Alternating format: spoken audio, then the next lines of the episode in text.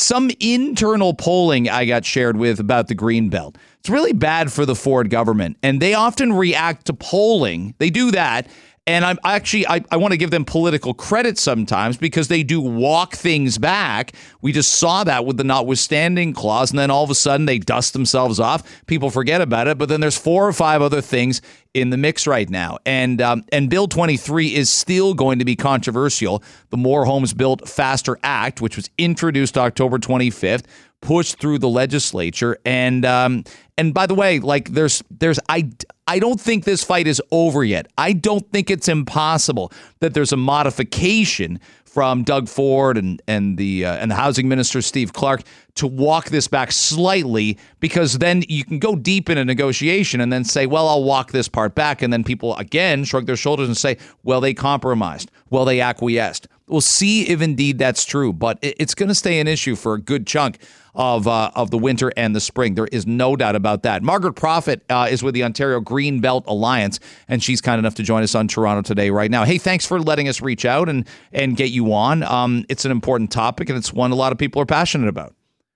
Yeah, thanks, Greg, for having me on. Absolutely, the Green Belt is uh, one of the most loved uh, provincial policies that uh, Ontarians know, and in fact, they don't even know it as a policy anymore. It's transcended that to become uh, mean a lot more to people about legacy, about future, and about uh, the kind of a kind of world we want to leave for future generations. I noticed even um, uh, architects have weighed in and noted there's oh, close to 90,000 acres uh, within the GTA that's zoned and ready for development. And that doesn't count anything on the green belt. So this isn't about the, the fact that we have enough land. We do without touching the green belt. This must be about developers valuing that land more. It's near the water. It's in a more uh, rural environment. That, that, that has to be the reasoning behind this. Yeah, well, that's what that's what we think. I mean, to be fair, some of this land was only purchased, uh, you know, in the last last year. And uh, when a land flips from a protected uh, zoning, such as greenbelt lands, to something like urban use, the the price of that property, even if you don't do anything with it, increases uh, hundreds of percent in value.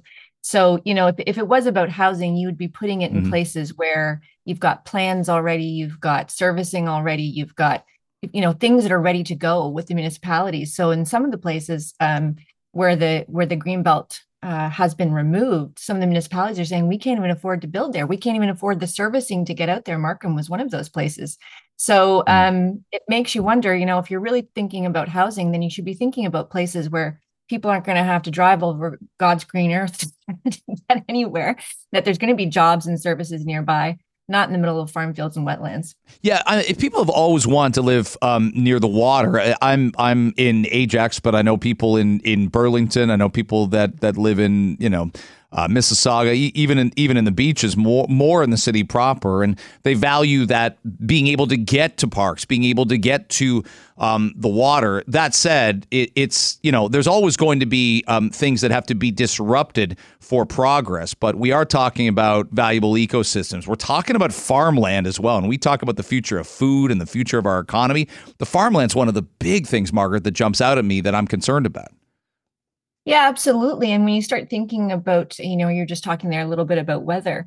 Um, when yeah. you start thinking about this deep freeze that's coming, um, they were they were saying that there's places that have agriculture all year round, places down in California that are going to be frozen. I mean, think about mm. how much of our food comes from places outside of Canada, right? How many times mm. do you mm. see on the on the grocery store stickers it comes from California or it comes from uh, China or or southern Southern America, right? Like um, it's uh it's one of those things that that once you once you pave it it's gone. People don't realize that farmland takes centuries of years of of geological processes to build. It's not just dirt.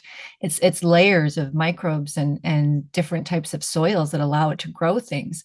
So you you remove 100 you know years 200 years worth of of process that that helps build bring our food to us you can't just replace that with uh mm. with somewhere else right? It's so it is a valuable resource and it's finite Margaret uh, Prophet's our guest on Toronto today. Uh, she's executive director of the Simcoe County Greenbelt Coalition. Was this something you were you were always worried about with um, with, with, this particular government, even as far back as 2018? Um, he did make a Doug Ford did make a promise, and the cameras caught it, and the audio caught it that he wouldn't touch the Greenbelt.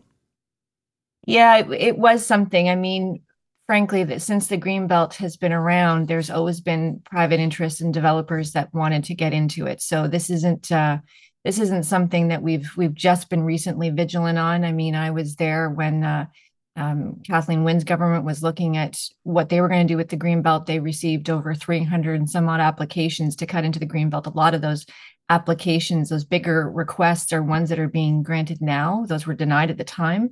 So we've been vigilant for a while. When when Doug Ford made his promise, there was hope um, that he was going to keep it. Such as you know, he said, "I'm not going to touch the green belt. I've heard from the people. I've heard from the folks. I'm going to do what the people mm-hmm. say. That's my job to listen to the people. The people don't want the green belt touched."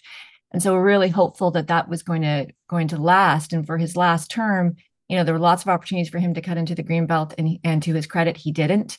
And um, we were kind of worried with a second mandate and feeling much more confident in the polling and much more confident with with his political position that he was going to take more chances. And uh, obviously now this is what he's done. The, the large part is the the uh, the Durham region agricultural lands there, the Duffins Rouge. Yeah. Uh, that's that's a big big piece of of property that's been fought over for a really long time and it's been to, to the credit of the people around uh, been preserved and now that's being um, given up to private interests to allow them to develop. I know Ajax uh, Ajax's mayor, Pickering's mayor, have been very adamant, um, regardless of any prior political affiliation, that they don't want it touched. L- last thing for you: Did the Liberals always keep their promises about the green belt? Does, does, Doug Ford have something there when he says, "Ah, you know, the Wynne governments, the McGuinty governments, they dug into this area also"? Is it possible to have progress in building in our province um, and and house the people that are coming to our province without digging into it? Well, I think what you said earlier is true that there there's not a shortage of land. Even the the province's housing affordability uh, task force said there is no need to dig into the greenbelt to provide the amount of land that we need. And people have to realize that building on land that doesn't have plans, it doesn't have servicing, it just takes an extra long time. So mm-hmm. if we need housing now, we need housing in places where we can get it built quickly the green belt is not a quick place to build it. It's not a cheap place to build it. You're not going to be getting you know affordable housing in the green belt. You're going to be getting mcmansions. You're going to be getting things where most people can't afford that. Uh, they can't afford mm. the drive to it. There's no jobs nearby. So absolutely we can we can build the houses that we need to for to to give people a good quality of life that's that's a reasonable cost not this expensive mcmansion uh, junk that's going to be planned in the green belt. We mm. we just have to start building in places where we've already invested money into mm. servicing and jobs and, and that sort of thing. Margaret, it's an important issue. I care about it a ton, and and uh, and not just because it affects me geographically, but I care about the whole uh, whole infrastructure of it. Let's have more conversations about it in the new year. Thanks very much, and have a great holiday. Yes, thanks, Greg. You bet. Margaret Prophet uh, from the Ontario Greenbelt Alliance.